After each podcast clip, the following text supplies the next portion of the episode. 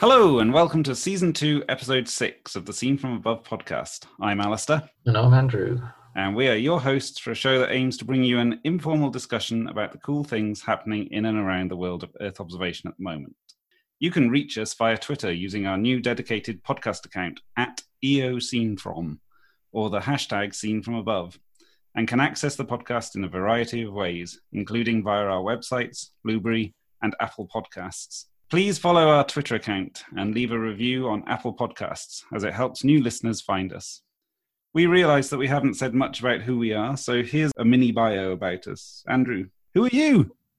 Oh my goodness.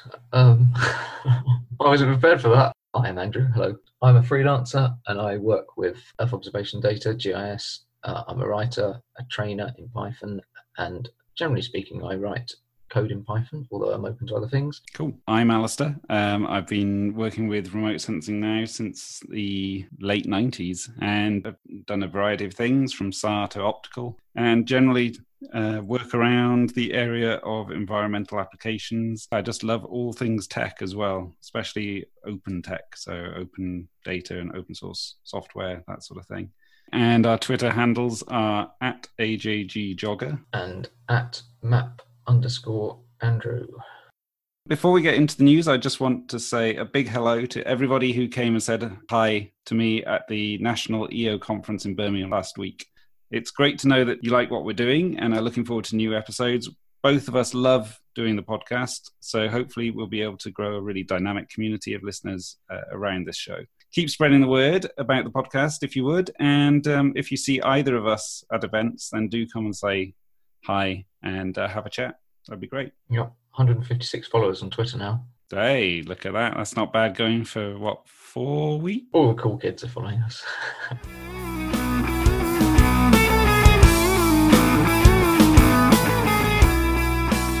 right, let's do some news. On to my regular things that have been launched. We're up to 178 things. Um, so only four more since we last talked, which was what, three weeks ago or so. It's um, 10th of September today. So I'm expecting um, a few more launches later this year, especially with Planet Doves going up. We're launching fewer things than last year, but just as this year goes on, do you think it's plateauing out a bit, and then there'll be a spike at the end? Is that that what you're suggesting?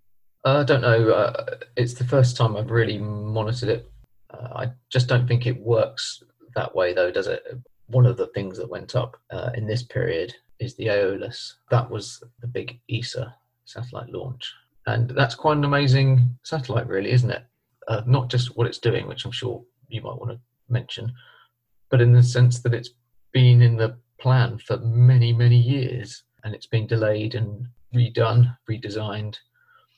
Uh, so I'm just looking at the uh, program. So it was approved in 1999 for a 2007 launch. Whoa. So it's been a long time in the making and it's an important satellite, isn't it? it? It got a lot of media publicity because it's measuring wind, isn't it? Yeah, yeah. So there's a nice write up actually on the BBC website um, by Jonathan Amos about the satellite. It's a LIDAR system and is looking at winds throughout the total atmospheric column. So it's an ultraviolet laser that pings down through the atmosphere and then it, it basically monitors the amount of ultraviolet light that is backscattered from air molecules and water droplets, dust particles, that sort of thing. And yeah. from that can work out the the wind speeds for well from the surface effectively right the way up to about 30 kilometers. So it's yeah, the the really cool thing about this, I think, and, and this is what the uh, media have, have made a big deal of as well, is that we're now getting global data for wind as opposed to modeled information based on weather balloons and, and surface buoys and all that, and sort of aircraft um, information yeah. and that sort of thing. Quite often within the, the sector, you hear discussions about like, well, commercial satellite providers are, are, more nimble and they can get things up and running and they can change their technology and everything else. Yeah. And yeah. that's fine. But I don't think certain things like core science like this, there's not really that commercial drive. And so it, it, what I really like about this sector is the fact that there's a, a nice balance really between the commercial providers and the sort of research governmental providers like this. Uh, and this is a great, great example of that sort of pure science, but with a real application. Okay, so I've got a number of things actually that, that have happened in the last few weeks, but there's really two things that have stood out for me, and they're, they're both actually being blog posts. Okay. The first one I'm going to mention actually is Remote Pixel. Did you see that he sent out a tweet saying, um, I'm going to have to shut down because my bill has shot out of all proportions? He's just posted uh, this afternoon, in fact, a, a, blog sort of outlining how this occurred um, because we've moved from this, uh, the AWS hosting of Landsat 2 has become a request to pays bucket. Is it sorry? Is this Sentinel two or Sentinel two? Sorry, yeah, and that's caused uh, a bit of discussion I, I, saw floating around uh, about accessing this data and the potential costs for it. But uh, Remote Pixel has has um, posted this blog showing the breakdown of, of the costs and where the um, the prices have gone. And I'll obviously share it in the in the show notes. But it seems to come down that somebody's been scraping his services. Oh, right. I, I think that we should sort of highlight what he highlights in the in the blog at the end, which is this is a personal project, and he, he's saying that you know, and rightly so. If you're making any money from this, then you should stop doing it right now. I have to say that Remote Pixel is brilliant. He open sources all the code. This has um, resonance as well with the whole reason why the Sentinel two data became pay per use in the first place. I think Sinergise host the data yeah. through their AWS account, and they got hit as well by someone. This is a real shame. It's it's things like Remote Pixel and Sinergise that are really good for showcasing the types of things that can be done, and they're real world examples of what can be done. There's no sort of um, wave your hand in the air type stuff. these guys use the data, they they make it available, they they create their own code and make that available I think it really helps to try and show people outside of the the sector what it is that Earth observation can do, but also to generate new ideas within the sector. And uh, this is a real shame. Yeah, it's just not on, is it? I mean, this is a per- this is an individual. It's not a company. By this stuff happening, it discourages other people to take those steps to share work, to try new ideas. Yeah, I wanted to I wanted to highlight that. Please do read the post. It's very interesting. The second post that I wanted to talk to, I mean, you just mentioned uh, Sinergise. This is sort of a, a, a blog post that, that, they put up, and, it, and it's sort of gone round Twitter quite a few times. The title was "Why are we not building one platform to rule them all?" Yeah, this is a great post. It is a great post, isn't it? And I think last time we talked about a certain post by Chris Holmes uh, saying that this is one of the sort of seminal posts that you know people will be referring to in the future. Yeah. Again, this is another one of these sort of seminal posts, which is sort of putting a marker in the sand, saying some things that quite a lot of people I think think but haven't said before in the past. Yeah, exactly. They're really behind the the opening up of the software and access of the data. Yeah. Yeah. To be honest, that seems like the most sensible way to do things in the modern age as well. And I think as a sector, we need to really move on with the, you know, there's, like you say, the Chris Holmes post and this post. I, have gone out and I've told people about both of them. Uh, and I, because I, I think as many people as possible should be reading them. They really define where things are now and how they're going to change. And if we can get the community around, sort of around these ideas, um, and and helping to invest in these ideas with with comments and, and code and, and data and everything else, then yeah, I think it's it's really really useful to have these leaders and, and to have, like you say, these sort of definitive points in time with these blog posts. I think they're, they're very useful indeed. This is a good post. Yeah. Have a look at it.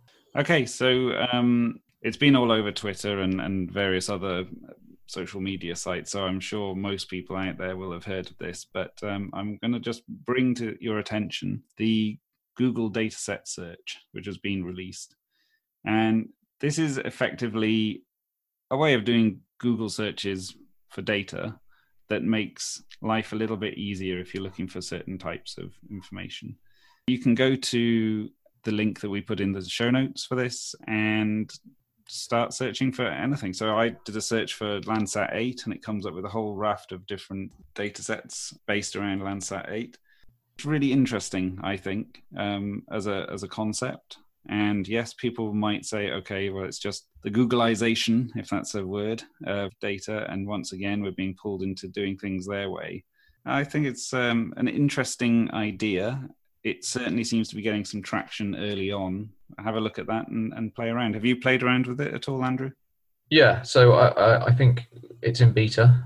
That's yep. the, that's the first thing I, would I'd say to it. And secondly, I uh, I think you made the point about this Googleization. So keep that in mind, bearing what I'm about to say, which is I think that it's great because fi- finding data is difficult. Yes. However, I did a few tests.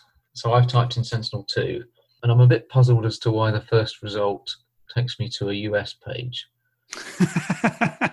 so I'm going to try Sentinel 1 now, and I, I know the answer because I looked at it earlier. It takes me to Google Earth Engine page. My concern is that are you being led to the right place? Shouldn't it be taking me to the Sci-Hub? I'm all for it. I think it's great. I'm definitely someone who really likes Google Earth Engine, but I I don't know with this. You can still get the data, so I'm I'm not complaining at it. Like you say, it's in beta, so maybe they need to tweak their algorithms a bit more.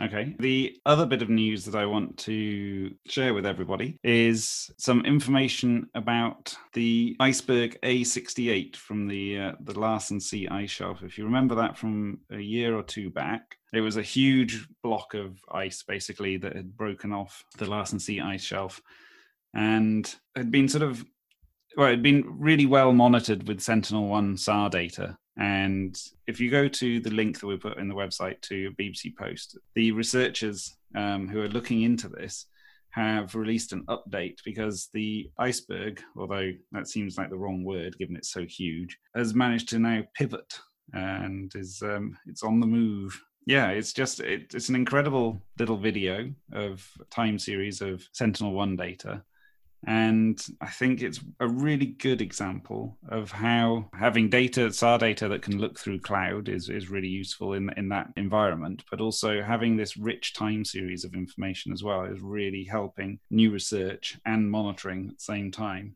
Uh, the Larsen C, we, we talked about it before, didn't we? Almost when we started. So it's moved quite a lot in the time that we've been doing our podcast. Yeah, yeah, yeah, exactly. I've got one more thing have you seen this mosaic of Sentinel 2 level 3A products that's been done for France? Yes. So it's cloud free, it's all processed up. It's absolutely stunning.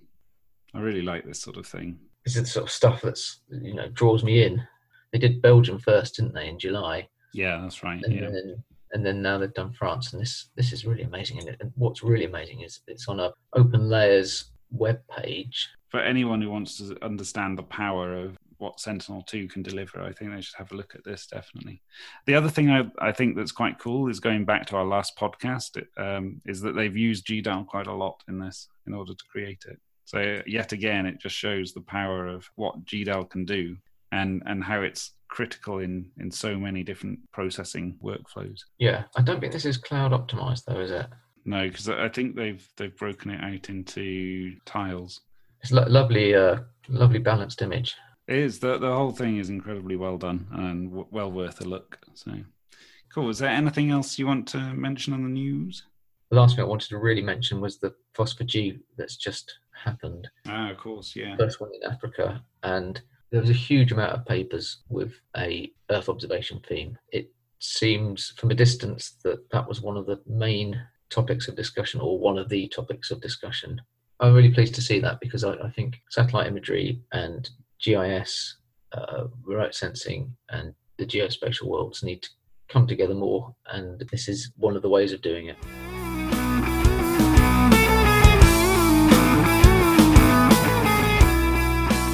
I'm not sure whether this is controversial or not. Initially, I thought it was quite controversial. So we're going to ask Are we in the space sector? And I suppose there's a few things that we need to define. So one would be who we are, whether it's just you and me or whether it's uh, like all Earth observation people, and then also what the space sector is, and then why it matters that we have this discussion at all. Do you want to say a little bit about what the space sector is? This is an interesting topic, and I, and I think that you can make a case either way.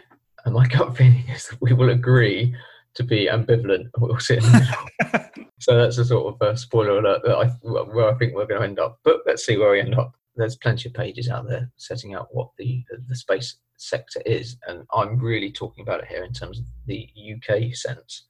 Um, I don't know how other countries define it, but in the UK at least, the UK government sees a huge growth in the space sector. So I'm not going to define it quite yet, but effectively they're saying it's tripled in size since in 18 years. We've got a huge skilled workforce that is constantly being claimed is generating three times the national average in productivity, that we need to upskill in the sector.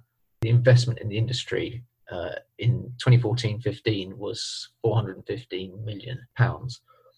Now, what is the space sector? I, I think you can think of it in many ways, but generally speaking, we are in the downstream, which is yeah, yeah. the user end of, of the sector. So we're not talking here about launching, building satellites or space tourism or building spaceports or uh, anything like that.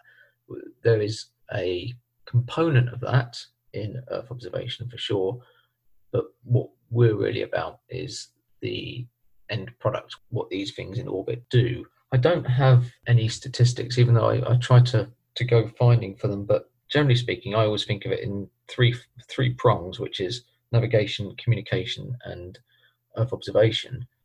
And the navigation and communication side of the space sector seem to be the more dominant side. Although I think I think there's been a lot of investment in Earth observation um, over the past sort of 10, 15 years, and it seems to me like there's a bit of a shift, possibly within the European sphere, of funding projects that use navigation a lot more and are trying to use also sort of communication a little bit. But so, yeah, I, I, think you're right. Those three prongs are probably the three critical ones.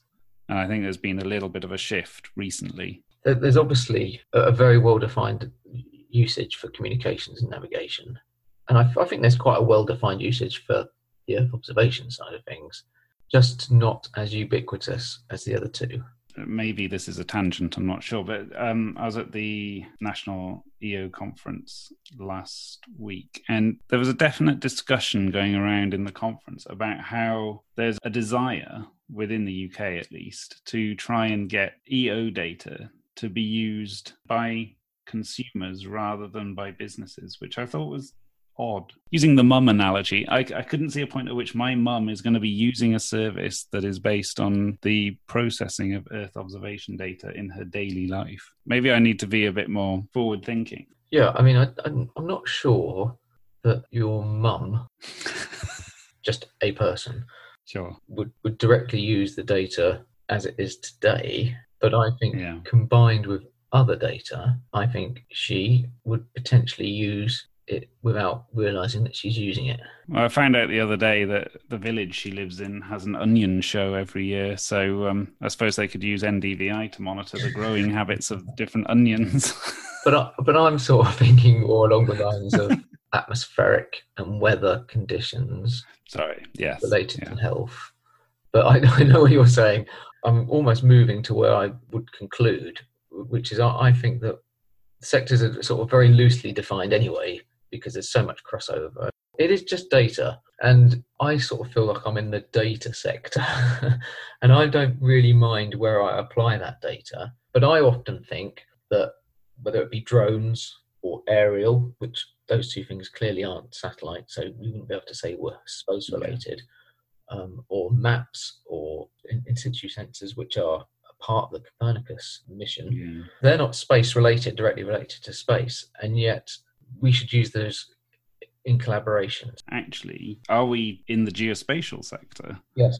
Rather than the space sector, or is that too broad? Because although, from an Earth observation point of view, we quite often link ourselves into the space sector. Yeah, I agree with you that we're, we're much more diverse than that, and that actually we need to be taking in or, or counting for those who use drones and aerial and, and in situ and things like that. So I think data fusion going forwards will be the critical point and being able to easily drop in these these different data sets will actually be a really key way that we will define what earth observation is. And it might be that earth observation as its own identity moves away slightly from being oh we're in the space sector. And actually i think that would be beneficial. I mean personally i don't necessarily identify with being in the space sector. Although I understand that 90% of the data I use usually comes from sources that are, uh, are from the space sector. I think of myself more as someone who's in an environmental sector. So I look at the application of what I'm trying to do. Yeah. Uh, and do that. And I, I think it's interesting that you see yourself in the in the sort of the data sector, as it were, because both of us use satellite-based Earth observation data a lot in, in our day-to-day work. And to be honest, in, in things that we do outside of work, we we like looking at the data. We like yep. investigating the data and, and seeing what we can find out of it.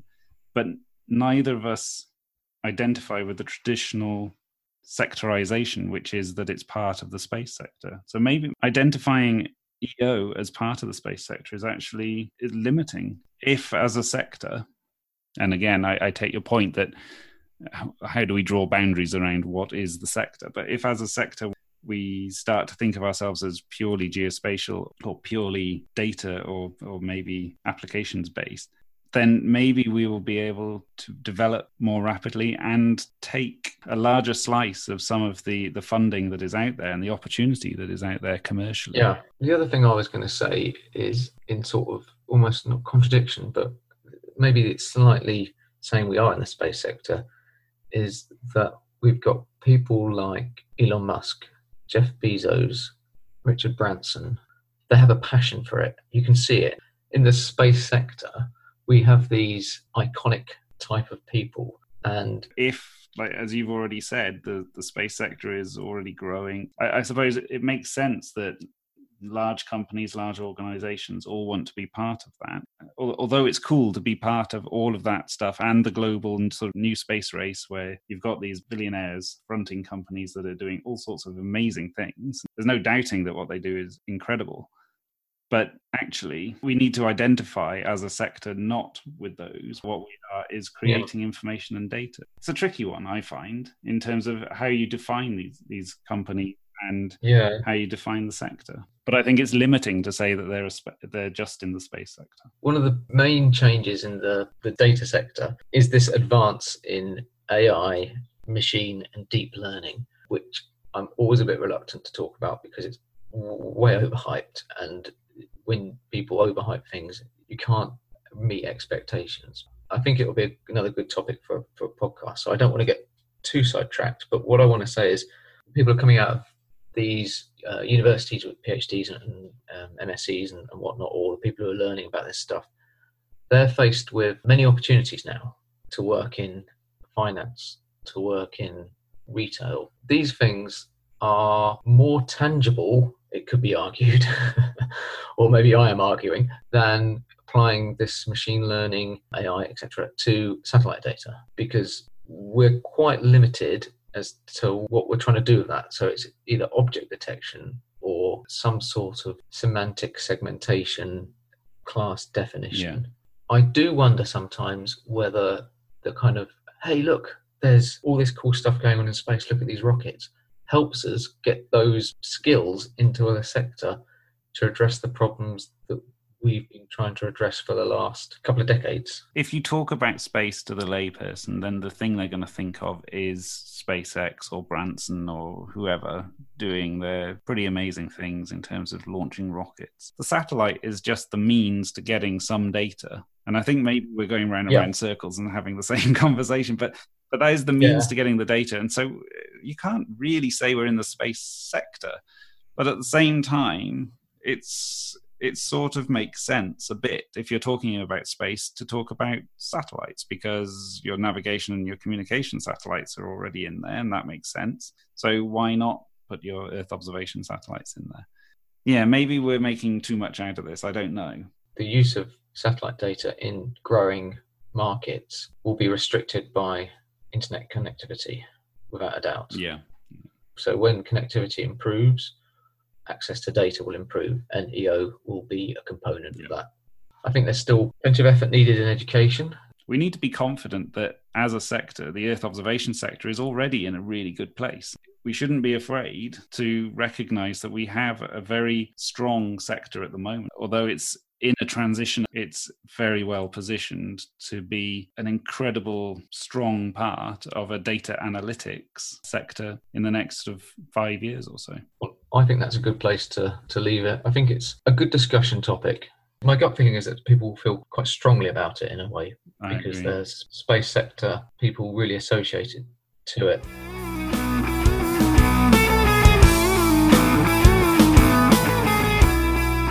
If you have any requests for new segments, topics for us to discuss, or guests you'd like to hear from, then drop us a line through Twitter using at eoscenefrom or our personal accounts at ajggeoger and at map underscore andrew. Thanks for listening. Uh, until next time, you can reach us on Twitter using the hashtag scene from above or at the at eoscenefrom account. Please do get in touch and help us build a vibrant community around this podcast.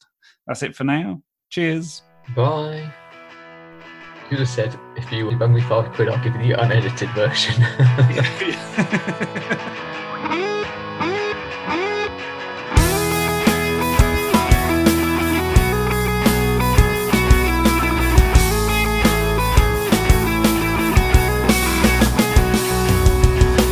is not an easy one to walk through. So take me with you. You don't have to go alone. Life is growing electric walking past you. If I could ask you, pick up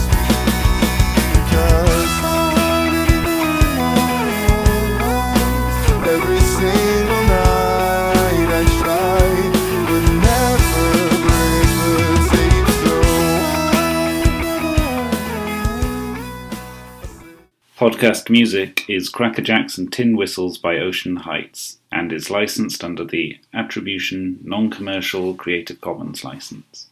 Available on freemusicarchive.org.